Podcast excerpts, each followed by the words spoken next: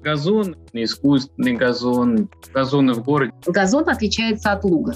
Но вы знаете, что газон-то появился на самом деле в Европе. Газон про то, что означает луг. Газон – это альтернативный газон. Биоэкологический каркас.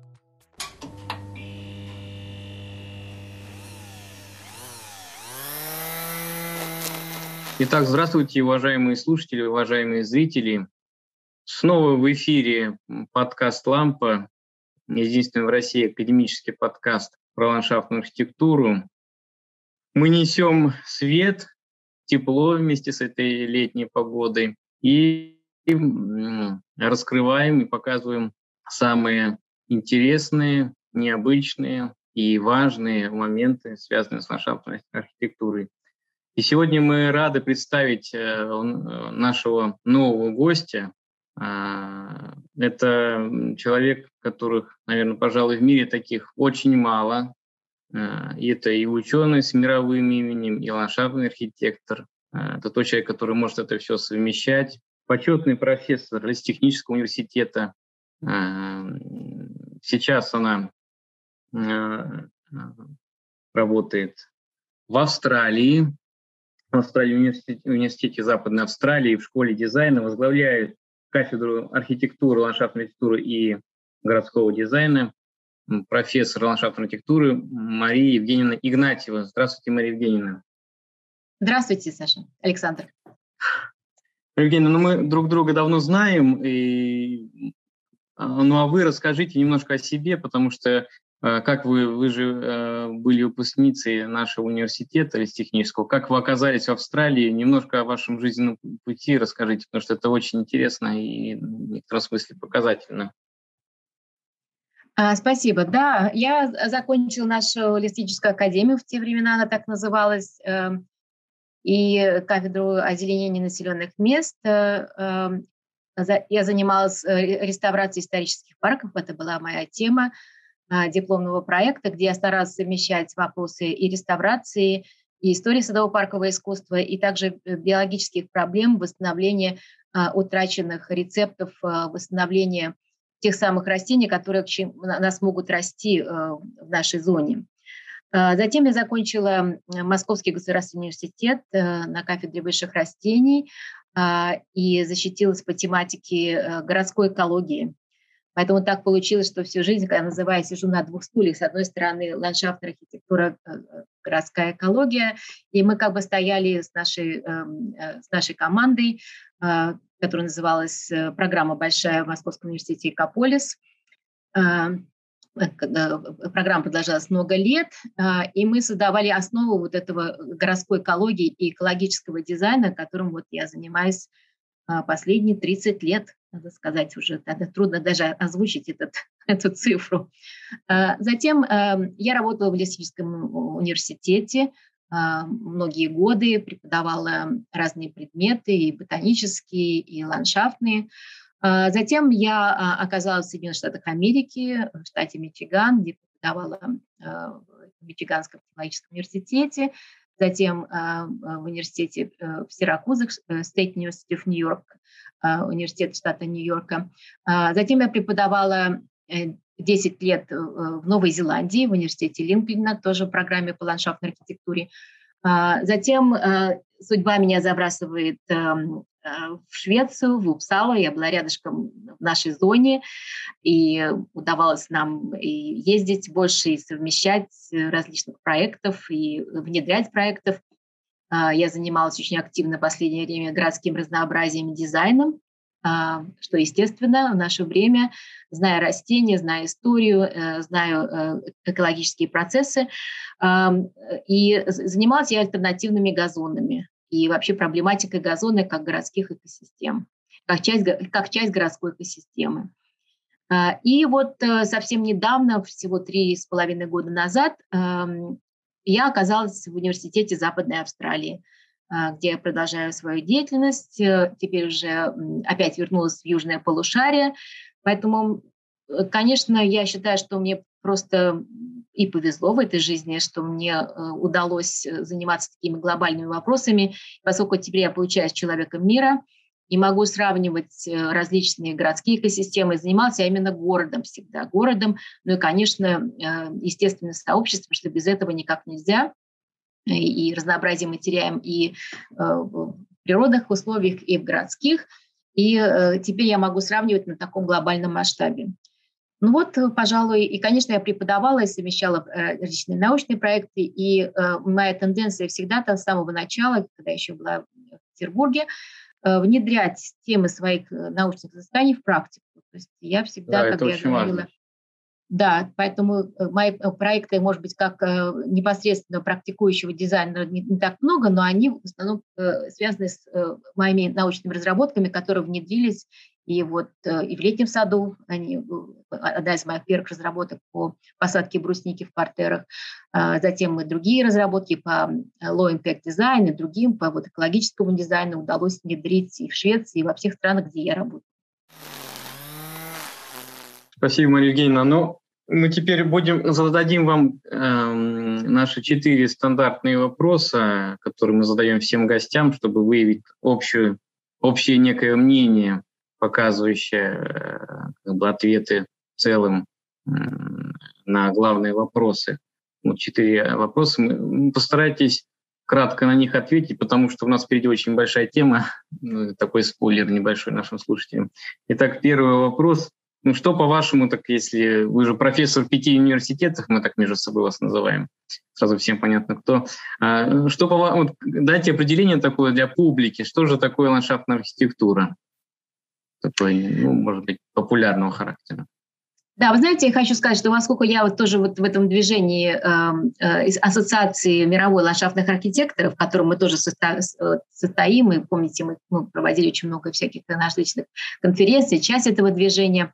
Так вот, само определение ландшафтной архитектуры, так называются они, говорят, что ландшафтная архитектура зиждется на 3 основных китах, да? Это ландшафтное планирование, ландшафтный дизайн и ландшафтный менеджмент, то есть уход практически, если так по-русски переводить. То есть это 3 таких столба, на которых мы должны ориентироваться. И я как бы своим определением это говорю. То есть наша профессия, которая охватывает многие дисциплины, и будучи ландшафтным архитектором, мы должны знать много.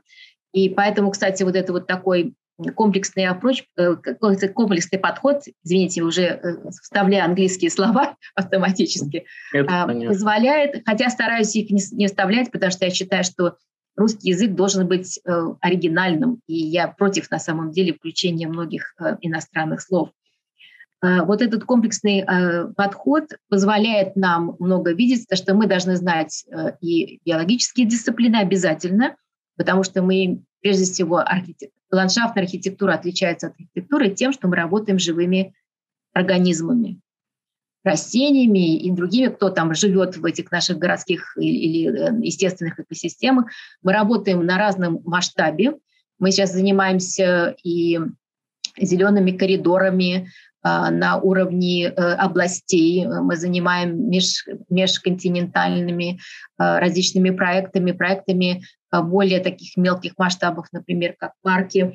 И мы занимаемся и различными посадками, посадочным материалом, выращиваем растения, за ним потом ухаживаем. Все это входит в прерогативу ландшафтных архитекторов. Также мы должны знать и гидрологию, и почвоведение, и также владеть навыками ведения бизнеса, бюджет и все остальное. То есть я считаю, что вот такое определение, это мое понимание ландшафтной архитектуры. По-английски мы называем это umbrella profession, такая профессия, которая покрывает очень многие области. Вот у нас на кафедре есть Виктор Николаевич Смертин, вы знаете, сейчас заведующий кафедрой, и он выдвинул давно уже идею, что было бы хорошо, если президентом страны был ландшафтный архитектор, потому что у него есть совокупное знание, которое очень много включает. В общем-то так, спасибо. И тогда вопрос тем, кто только начинает свой путь в профессии, либо в образовании ландшафтном, что, допустим, обязательно, на что должны обращать внимание, а что, допустим, никогда не надо делать, вот такие краткие советы. Ну, знаете, я никогда не даю такого совета, что не надо делать, поскольку все зависит очень индивидуально, и поскольку у нас такая широкая профессия, да, и она объединяет многие подпрофессии, скажем так, то все будет зависеть от выбора человека, куда он хочет податься после окончания этого, что ему больше интересно в этой жизни. Но обязательно нужно, я считаю, такое научное обоснование. Недаром люди идут в вуз, потому что вуз дает такое комплексное образование, видение, прежде всего философское видение, которое жизнь, к сожалению, не дают.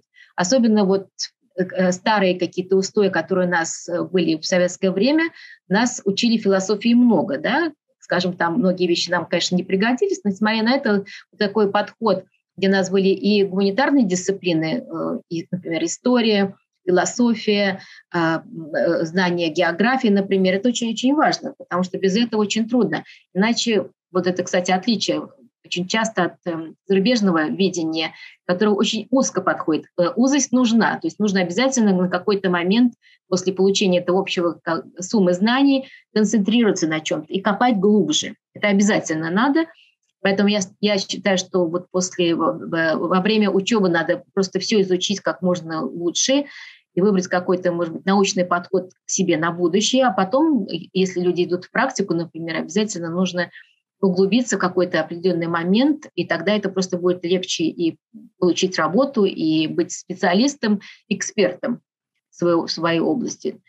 Ну, вот такой совет, что в целом получают знания в университете, и на каком-то этапе, например, на дипломном проекте уже находить свою непосредственную, я называю, эколог, говорит, экологическую нишу, и уже двигаться в этом направлении, изучать как можно разный опыт, тем более сейчас все доступно, и зарубежный опыт, и российский опыт обязательно, и обязательно тоже смотреть на местную специфику, потому что вот я работаю достаточно в многих странах, и, с одной стороны, у меня такой глобальный подход, но каждый раз мне приходится заново самой быть ученицей, студентом, и я не внушаюсь ходить на лекции. Да, я хожу на лекции своих коллег, я хожу как просто студент, обязательно мне пришлось изучать не один язык, несколько языков, когда живешь в разных странах, и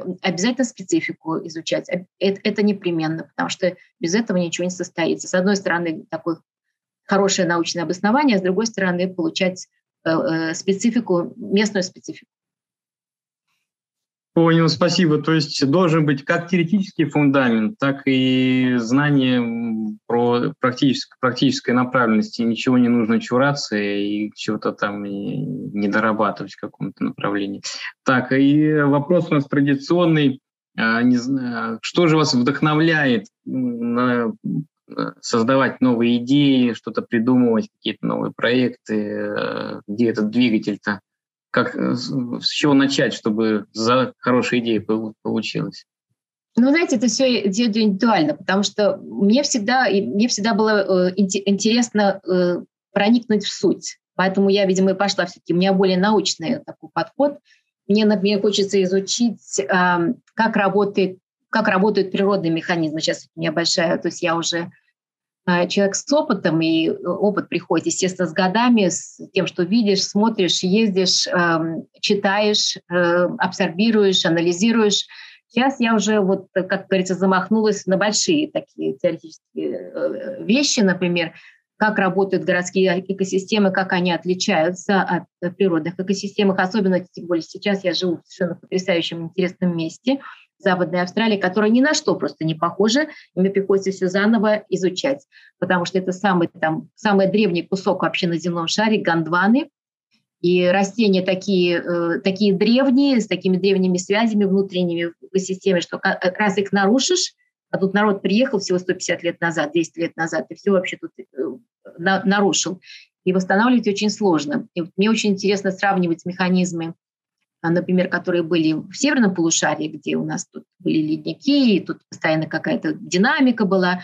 И здесь, когда, например, уже здесь, если ты что-то смел с лица земли, да, когда ты строишь что-то, и вот просто смел, и уже восстановить практически невозможно. То есть все, что мы восстанавливаем здесь, это практически суррогат.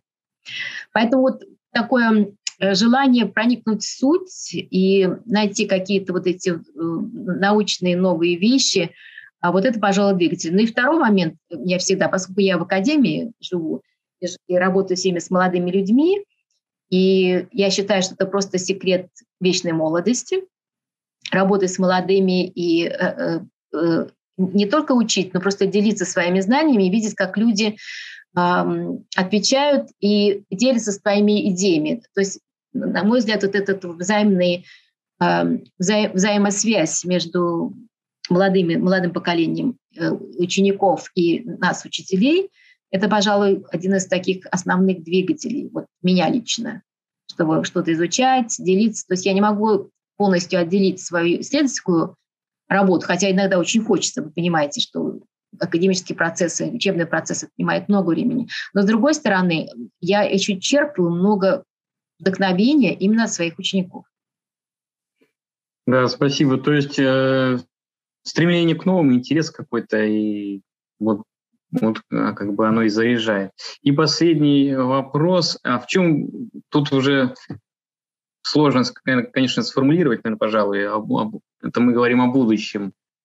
Ну, в чем же буквально тезисно, потому что тема бескрайняя, будущее ландшафтной архитектуры, куда же она все-таки уйдет? Или она вымрет, и какая-то новая специальность на месте ландшафтной архитектуры возникнет?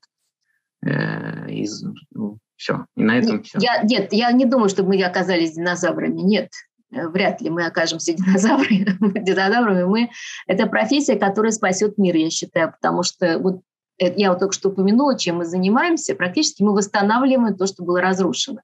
И пытаемся создать комфортную среду для людей. И вообще что-то, потому что мы занимаемся и сохранением, и восстановлением.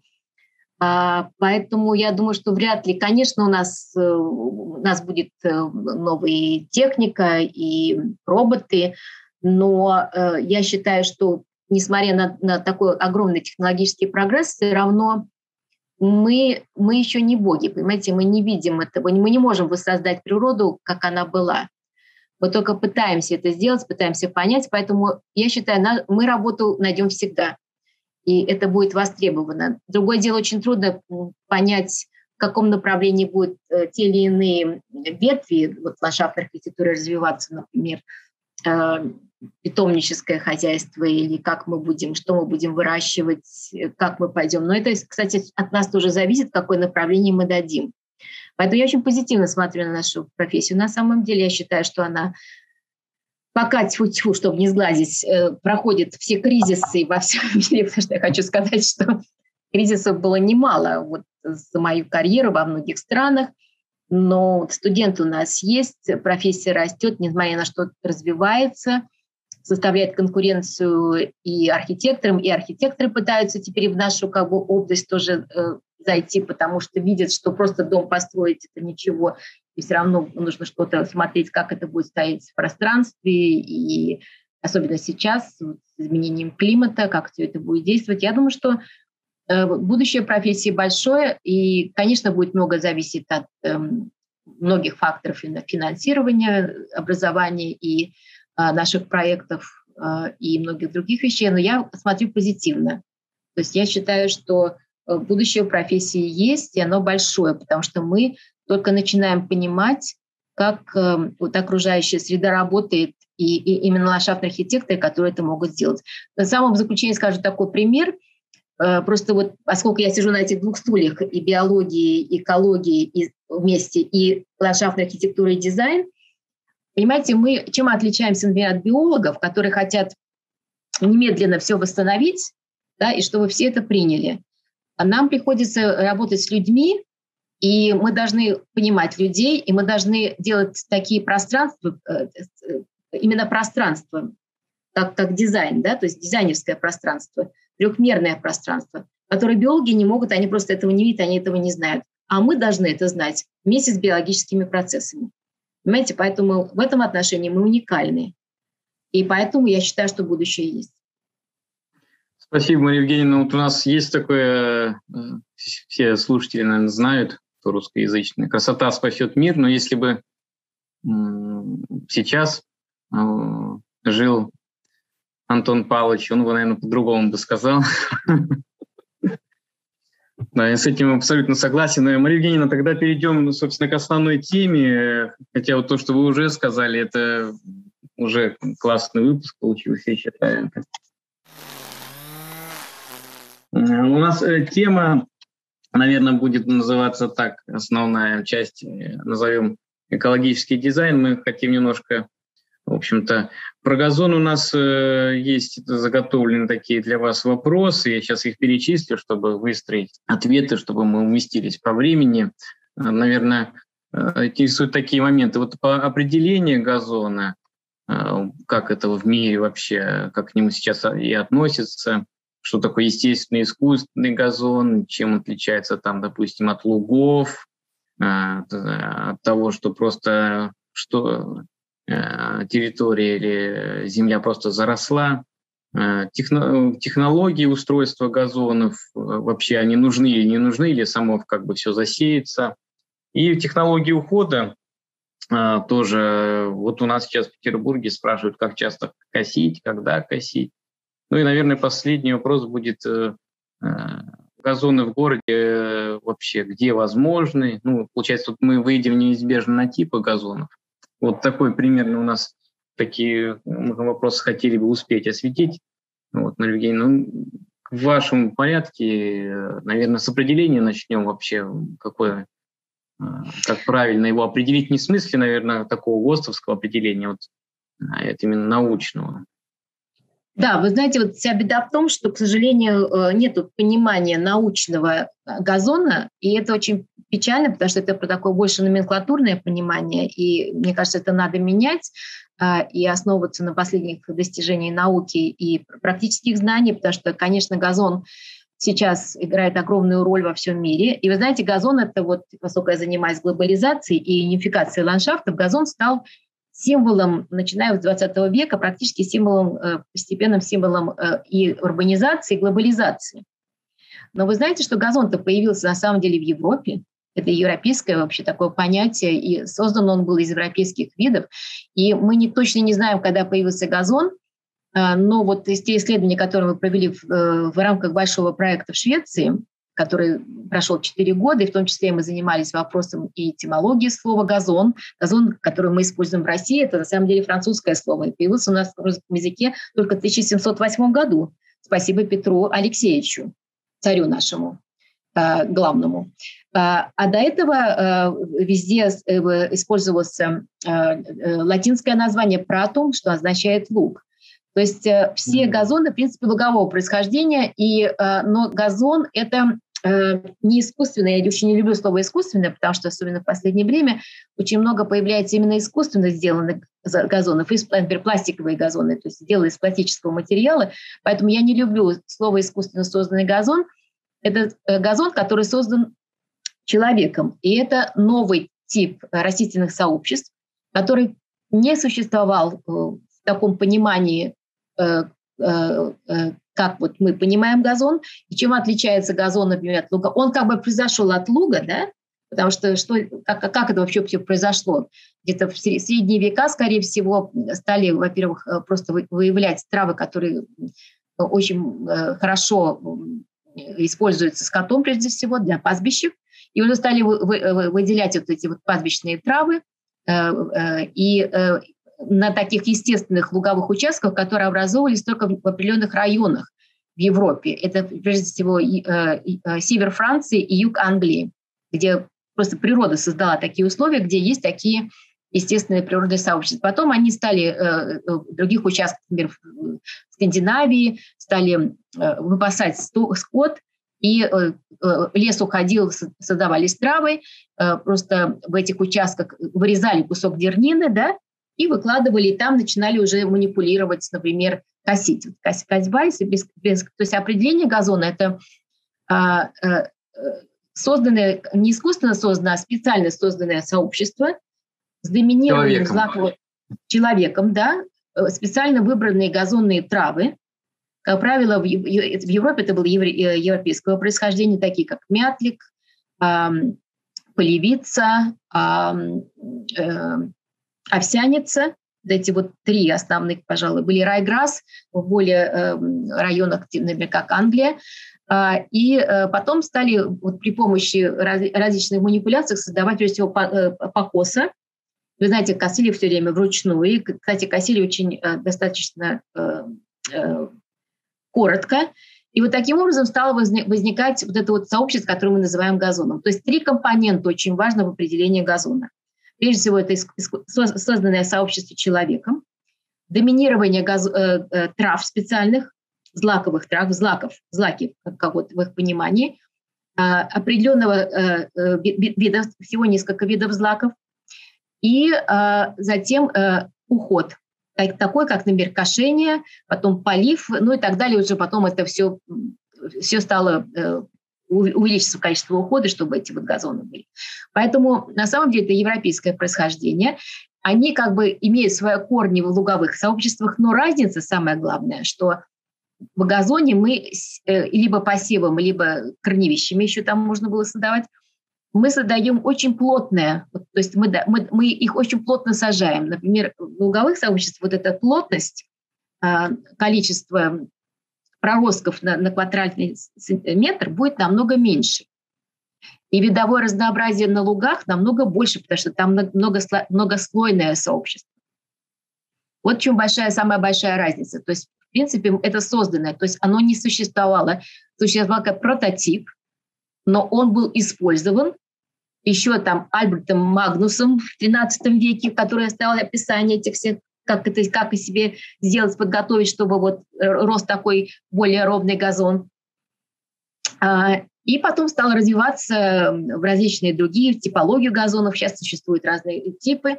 В большинстве стран 2-3-4 типа газона.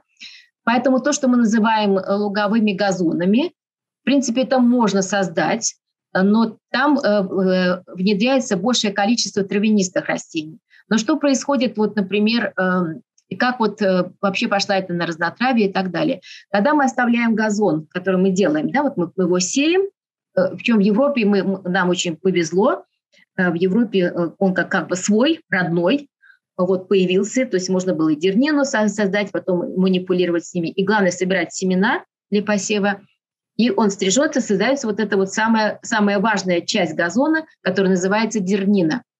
Угу. Дернина, которую можно вырезать, которую можно положить, и так он выращивается, даже в промышленном масштабе. На самом деле стали выращивать вот в таких больших питомнических хозяйствах специальных газонную дернину только в конце XVIII века в Англии. До этого не было, до этого собирали семена и высевали, и потом вот за ним ухаживали и делали. Поэтому самое главное это дернина, ее частота и количество видов. То есть биоразнообразие, структура, композиция и уход. Без ухода газон нет. Если нет ухода, нет газона. А как вот... Простите, да. Перебью, но тут сразу напрашивается вопрос, потому что мы уже наслышаны тут в Петербурге. Минимальный уход. Возможно ли газон, который, допустим, условно говоря, с минимального ухода, луговые травы, просто вот, допустим, привезли землю где-то там, она какие-то фоновые растительные сообщества, которые в фоне семена были, все заросло, немножко разровняли, чтобы не было земли. И вообще один раз косили, а можно не косить. И вот прекрасный газон, пусть он там растет и так далее. Очень хорошо. Нет, это уже в более позднее время стали создавать типология газонов. Я сказала, что газон отличается от луга. И все зависит от конкретных условий, где мы делаем эти газоны. Я так понимаю, мы будем говорить, наша вот рубашка ближе к телу, это наш Петербург. Да. Запад России. Но вообще в целом такая тенденция. Дело в том, что есть области, например, как в Англии, да, где были такого типа растительные сообщества, которые как бы дали нам вот этот прототип газона, по крайней мере, прототип того луга, который можно было различными манипуляциями сделать как прежде всего под стрижкой частой, которая провоцирует рост вот этих вот новых ростков, и которые и корневой системы, которая создает вот эту плотную дернину. Плотная дернина – это основной отличительный признак вот этого нового растительного сообщества, которое создано только человеком. В природе его не существует. Существует прототип, который бы манипулировался и сделал его газоном. То есть, в принципе, можно создать так называемый, вот его называют очень часто, луговой газон.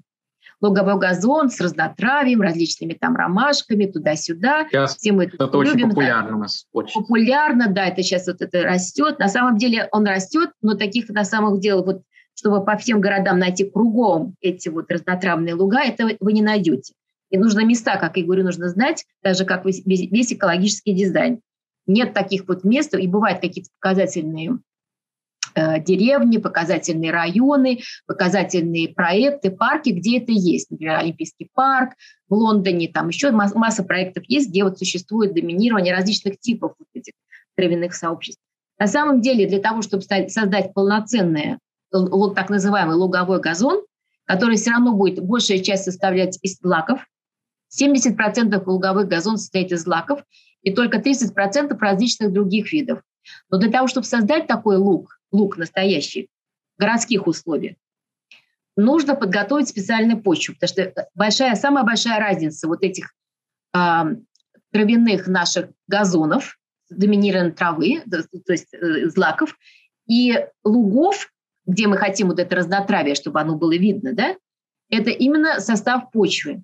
Для того, чтобы нам составить полноценный травяной луг, нужно снять существующую дернину, сделать более, в нашей зоне, например, северо-запада и в Швеции это было, слой вот этого грунта, и потом добавить более легкую, более бедную почву. Только тогда можно добиться этого разнотравия. То, что мы называем разнотравными луговыми газонами, это, как правило, опушечные экосистемы, которые действительно самостоятельно могут засадить при покосе только. Если мы не будем косить в нашей северо-западной зоне опушки, то они у нас зарастут лесом, это мы все знаем, да? Что у нас зона, у нас после ледника, у нас флора молодая, экологические сукцессии идут у нас с пионерными растениями, у нас масса пионерных растений в совой почве. Поэтому, когда мы нарушаем что-то, да, вот там мы топчем или идет какое-то строительство, моментально из этих семян вырастают растения, которые могут жить в таких условиях. Это, как правило, сорно-рудеральные виды, которые ну, просто по своему определению, это их стратегия там быть. Поэтому у нас есть участки, например, там на пушечных каких-то, на вот наших лесопарковых зонах, да, которые можно квалифицировать как луговые газоны. Но для них, для того, чтобы нам создать вот этот красивый лужок, да, вот эти лужки красивые, многовидовые, то их нужно специально создавать изначально. И специальный уход должен быть. Мы можем манипулировать ими. И, кстати, это вот очень хорошо было видно во всех таких лугах, которые были созданы в Павловском парке при реставрации. Вы знаете, что во время войны там все заросло, и пришлось восстанавливать. Они восстанавливают эти луга, многовидовые, кстати. Но там требуется постоянный уход, потому что они зарастают. Если год не покосить, идеально 2 раза в год, но если год не покосить, то там просто зарастет все ивой. 2 вида ивы будут полностью, и береза тоже. Поэтому наши многовидовые луга требуют специальных вложений, если вы хотите, чтобы они существовали такими, как мы хотим их видеть. И любой альтернативный газон с доминированием красиво цветущих видов требует специального состава почвы для того, чтобы он жил.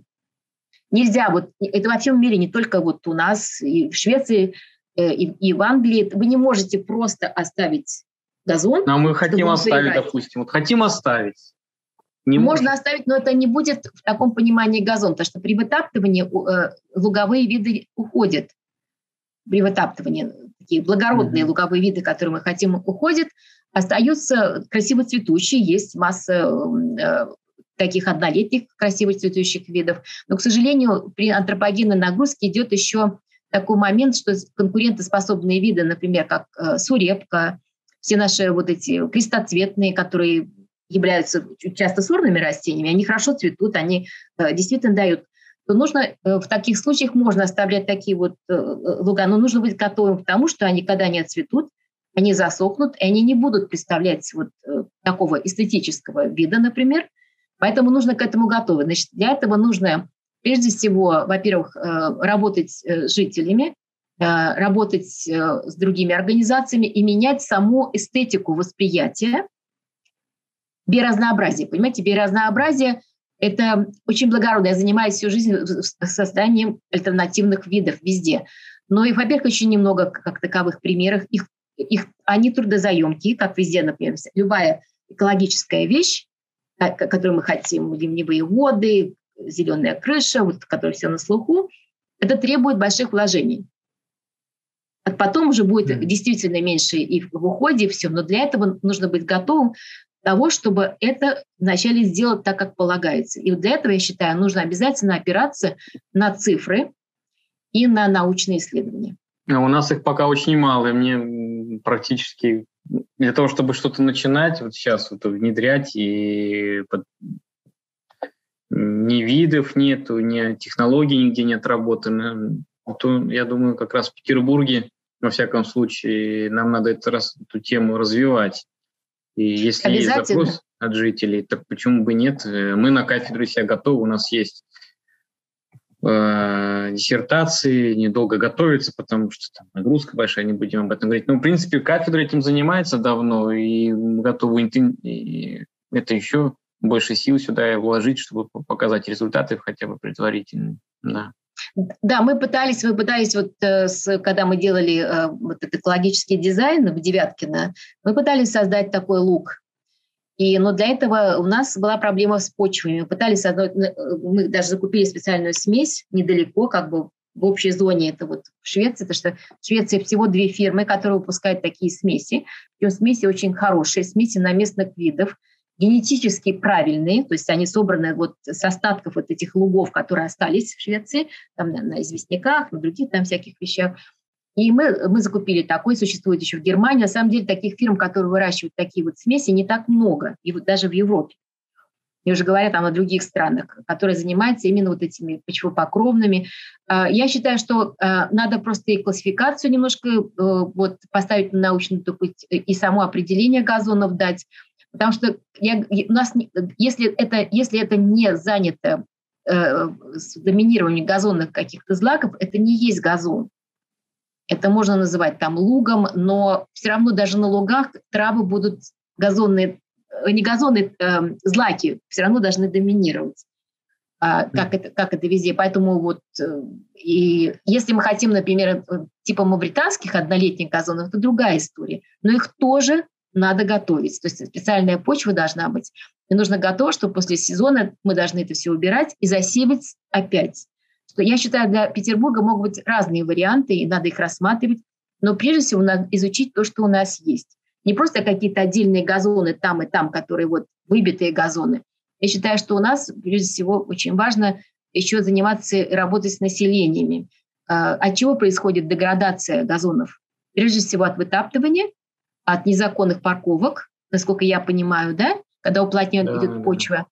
И к этому подтягивать и планировку, и дизайн. То есть нужно делать зонирование, например, заниматься этим покровом напочвенным, что где сажать, какие смеси с самого начала. Потому что, в принципе, конечно, можно оставить и ничего не косить, но это не будет двигаться к такому...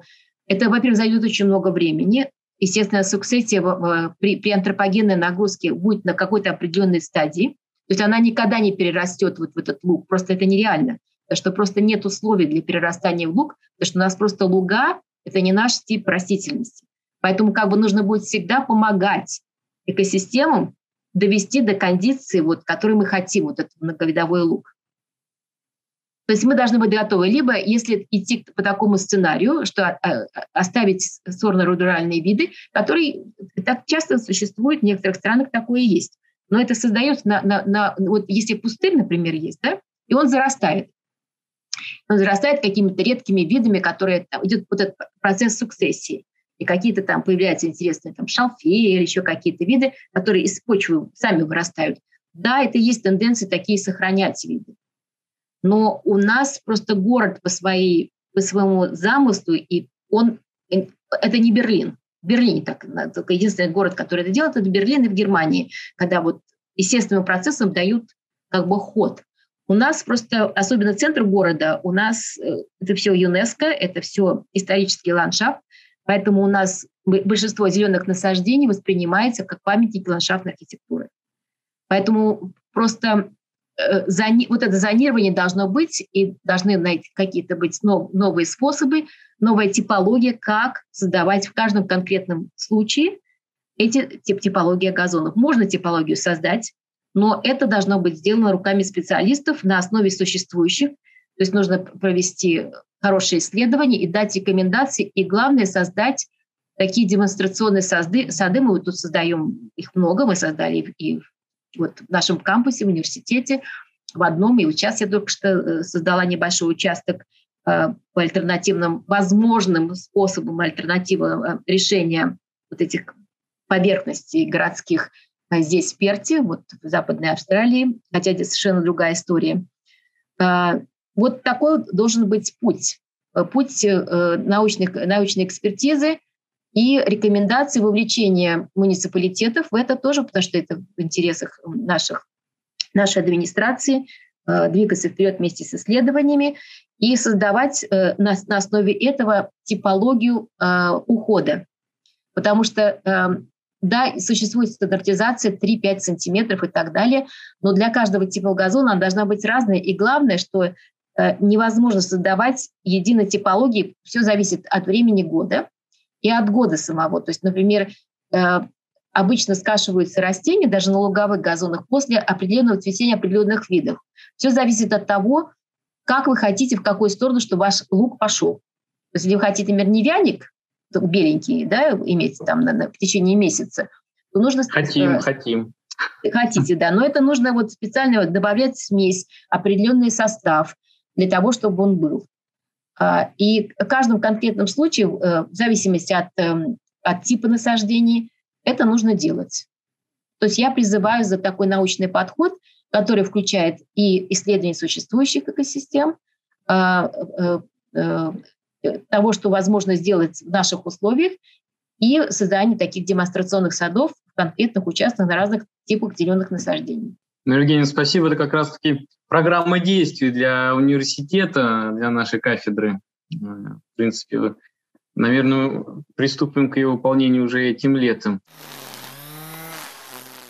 Евгения, ну тогда у нас остается уже мало времени. Может быть, про газоны, мне кажется, вы все вопросы раскрыли и все подсветили. Вот вопрос такой про экологический, биоэкологический каркас. Вот что же это такая, что за зверь такой?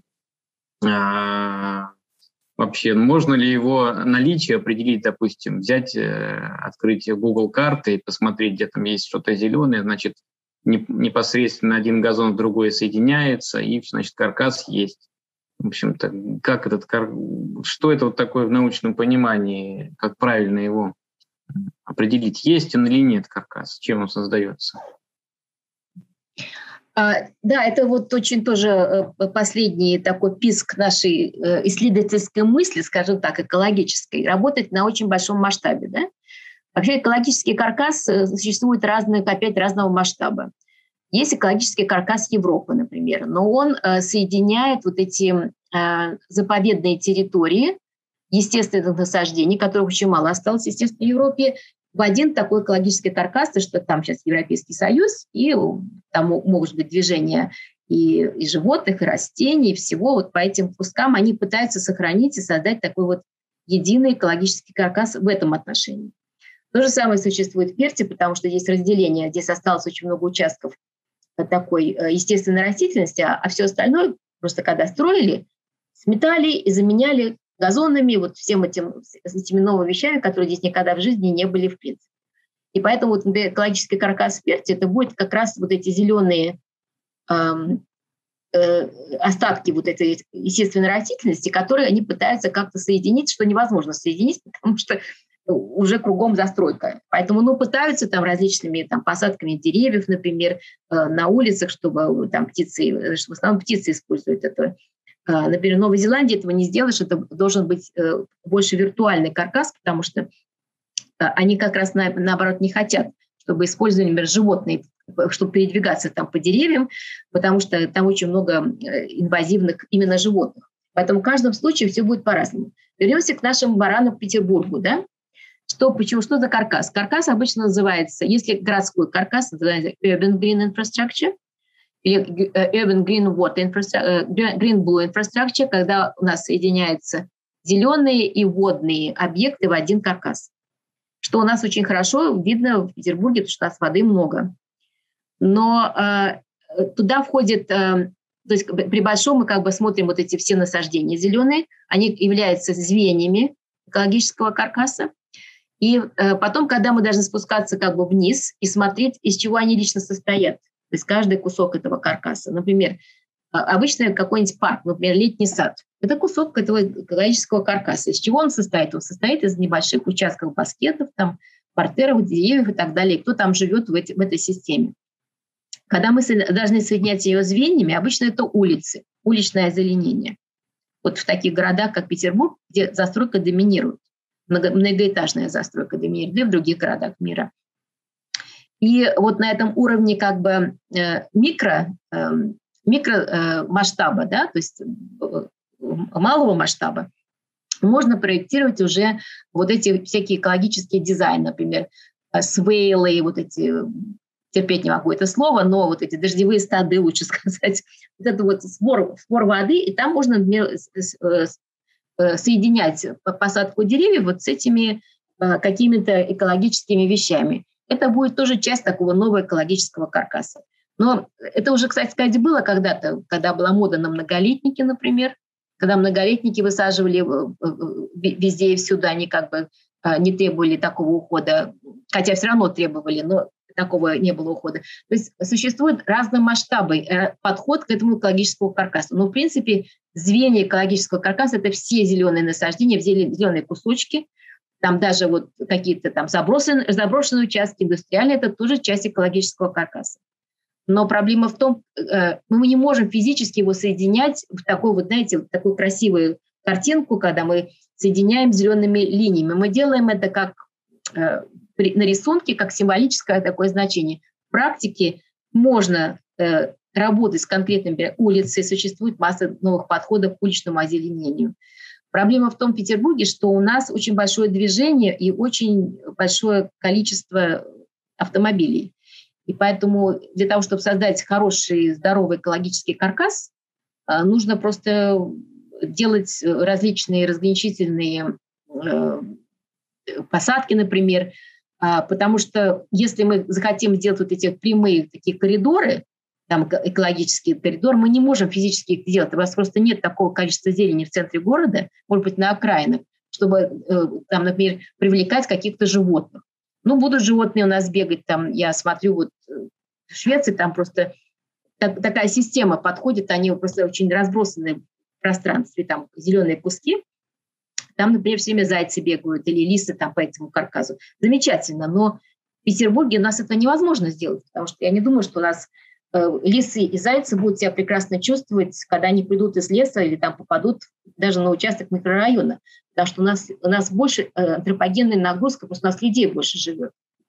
Я хочу сказать, в Китае, например, который еще больше населен, там тоже говорят об экологическом каркасе, но там работают на этих общественных пространствах, то есть парки, общественные парки, в них они, на уровне них работают и пытаются эти зеленые улицы, просто озеленение улиц работать, и каких-то новые индустриальные районы. То есть, в принципе, это такое многоступенчатое понятие, и, в принципе, каждый кусок зелени в городе, он ценится.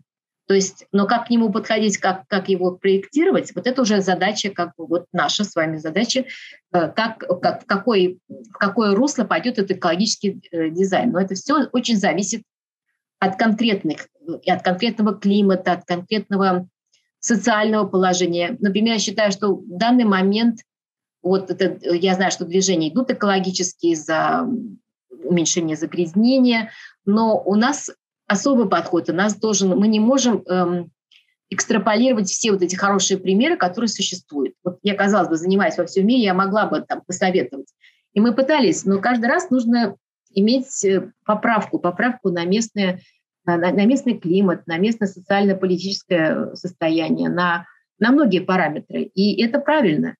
Поэтому я, опять же, выступаю, что экологический каркас, он есть, он существует. И, кстати, этим занимаются. Я знаю, что, вот, по крайней мере, то, что мне известно, и статьи, и были проведены у нас в Листехническом университете, и исследования по экологическому каркасу. Мы с этим работаем. Просто он требует еще больше времени и больше исследований. Ну, то есть, Мария Евгеньевна, получается, экологический каркас у нас в Петербурге есть? Есть, вот. Конечно, есть. У нас есть, во-первых, у нас есть целая серия охраняемых территорий, вот этих естественных. Она, конечно, к сожалению, не растет, а уменьшается, но это уже другой вопрос, который очень тяжело сейчас обсуждать. Это связано с многими другими вещами, другими параметрами, которые сейчас существуют не только в области охраны окружающей среды, но и в области нашей общей социальной жизни. Мария Евгеньевна, спасибо большое. Вот у нас есть еще Андрей Маркин у нас в эфире. Андрей. Да, здравствуйте. Это наш студент. Я-то с вами беседовал как буквально коллега, преподаватель. И как состоявшийся уже в некоторой степени. А вот Андрей вот заканчивает в этом году направление подготовки ландшафтной архитектуры. Андрей, есть у нас время специально для на вопросы от молодых. Мария Евгеньевна, пожалуйста. У нас тут, если что, 3 человека. Я, Никита и Соня. Вот, привет всем. Мы неразлучны, даже несмотря ни на что. У меня такой вопрос. Какими принципами нужно действовать, чтобы сделать вот этот устойчивый альтернативный газон или вот это луговое сообщество? Еще раз, я не очень поняла, Андрей, что вы хотели непосредственно, как это сделать или какие условия нужно создать? Как сделать? Вот, допустим, взять купырь лесной и одуванчик. Можно ли их совместно посадить? Или там из чего создать? Просто на что руководствоваться? Ну, вы знаете, во-первых, все зависит от того, что где вы и как вы хотите это делать, для каких целей. Это микрорайон, или вы хотите это в парке сделать, или вы хотите это сделать на уличные посадки. Потому что существуют разные типы альтернативных газонов. Так как у нас активные жители Питера есть, и они, наверное, про микрорайоны в первую очередь говорят, что они хотят зеленые бульвары, и чтобы это все так заросло. Вот из чего это лучше сделать? Вы знаете, во-первых, я считаю, что вот, например, я сейчас работаю очень активно, да, вот я с самого начала начала, что мое движет. У меня сейчас такой подход есть, это безумно сложно сделать. Такой подход называется plant signatures. То есть это практически мы подсматриваем у природы, как она работает. То есть вот мы когда были там на дендрологии, на лесоводстве, вы смотрели в лес, да? Вот вы смотрите лес, луг, и вы его изучаете. Вы изучаете видовой состав, как они состоят.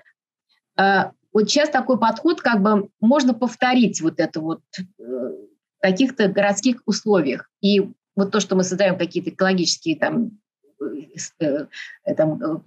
сады или rain gardens, значит, дождевые сады, мы пытаемся создать такие вещи, которые будут еще хорошо смотреться. Да? Для того, чтобы посоветовать, что сделать микрорайон, опять же, все будет зависеть от микрорайона. У нас же даже город, несмотря на то, что у нас, как бы мы знаем, есть на болоте, но тем не менее у нас микроклимат разный, и почвы все равно разнятся. Хотя у нас все городские почвы, все понятно.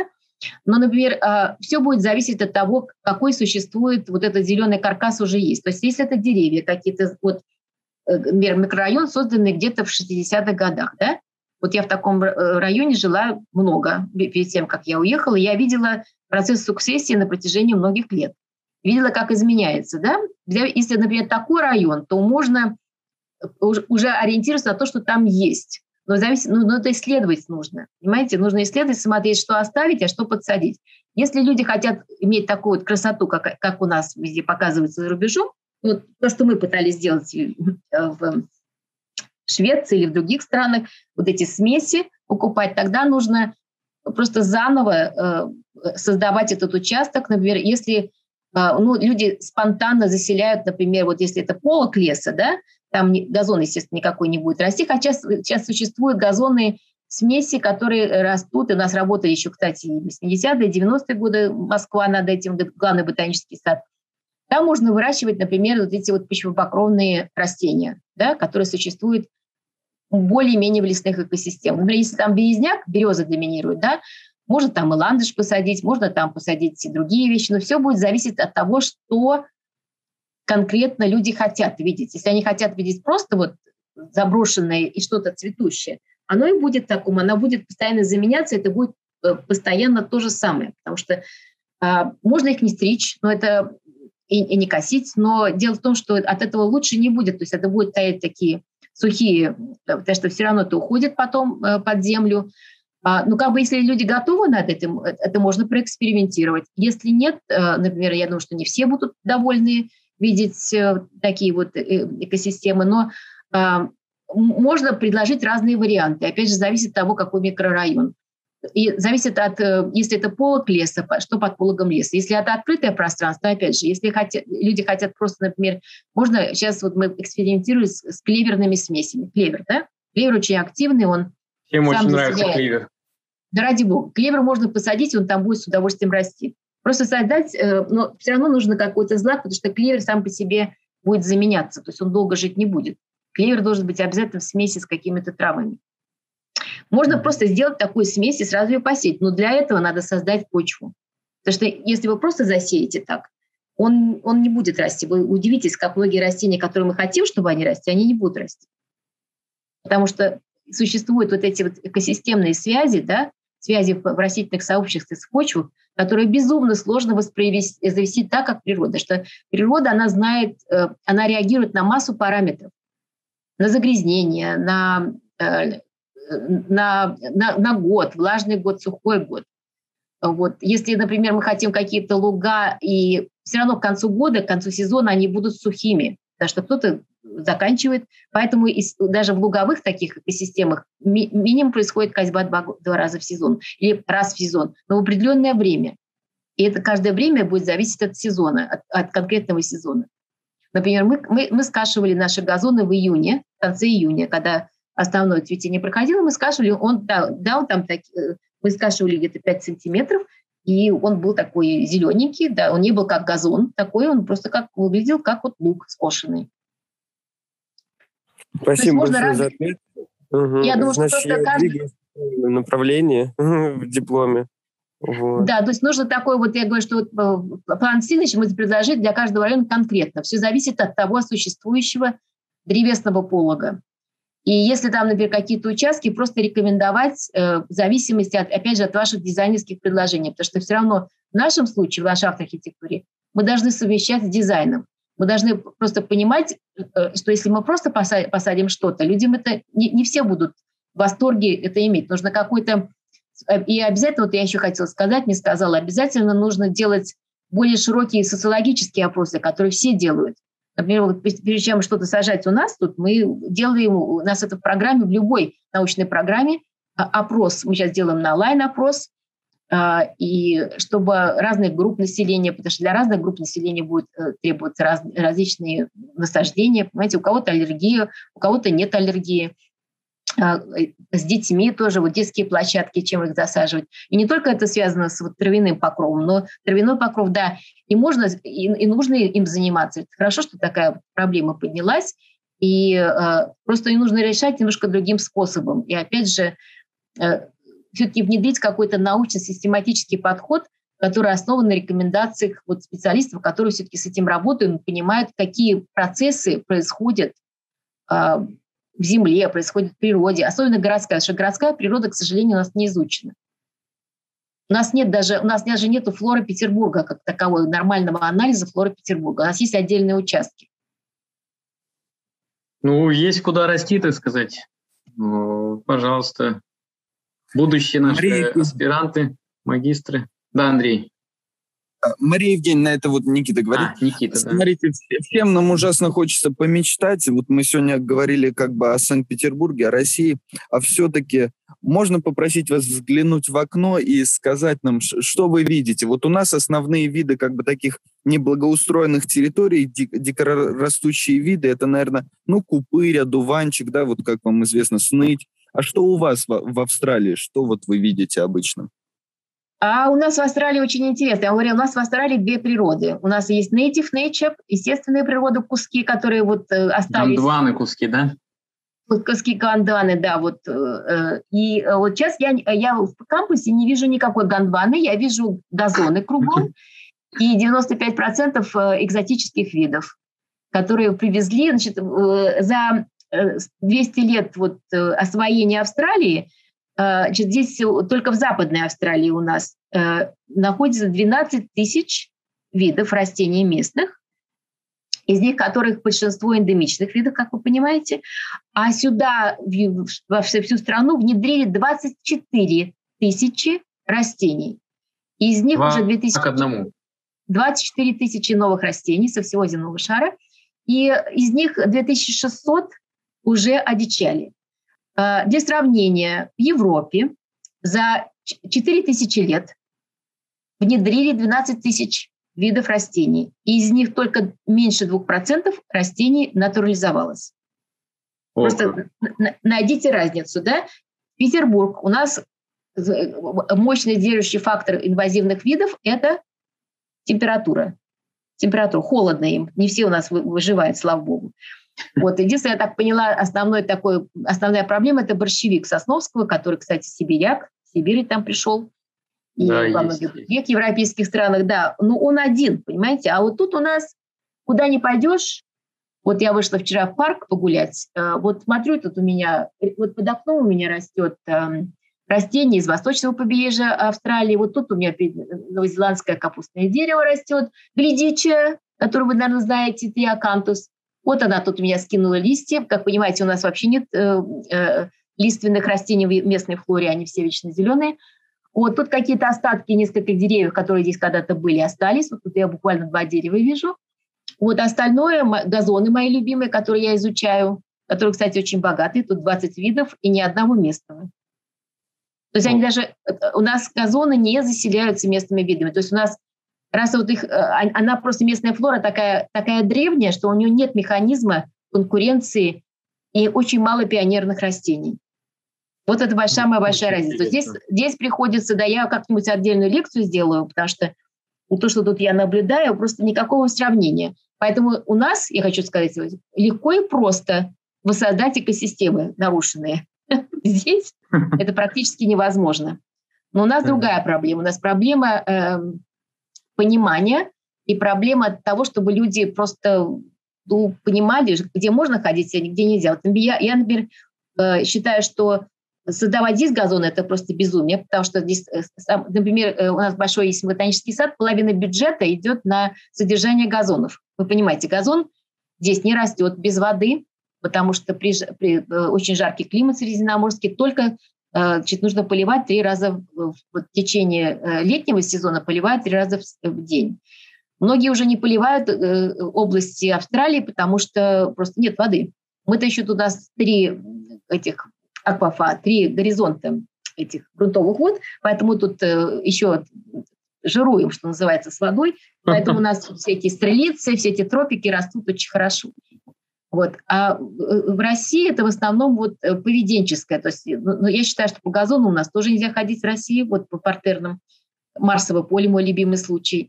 Я когда вижу, каждый раз я думаю, какой ужас. Это же просто такая толпа людей, которая там сидит, и в траве просто физически не восстановится. Мало того, что и так у нас травы такие не очень живут, потому что они хоть и наши, но когда мы пытаемся сделать вот эту вот новую экосистему газонную, она просто не в состоянии выдержать это уплотнение почвы, потому что у нас тоже очень специальная среда, вот, для которой газон тоже не предназначен. У нас тут вообще сухо, и вообще тут никогда этого не было.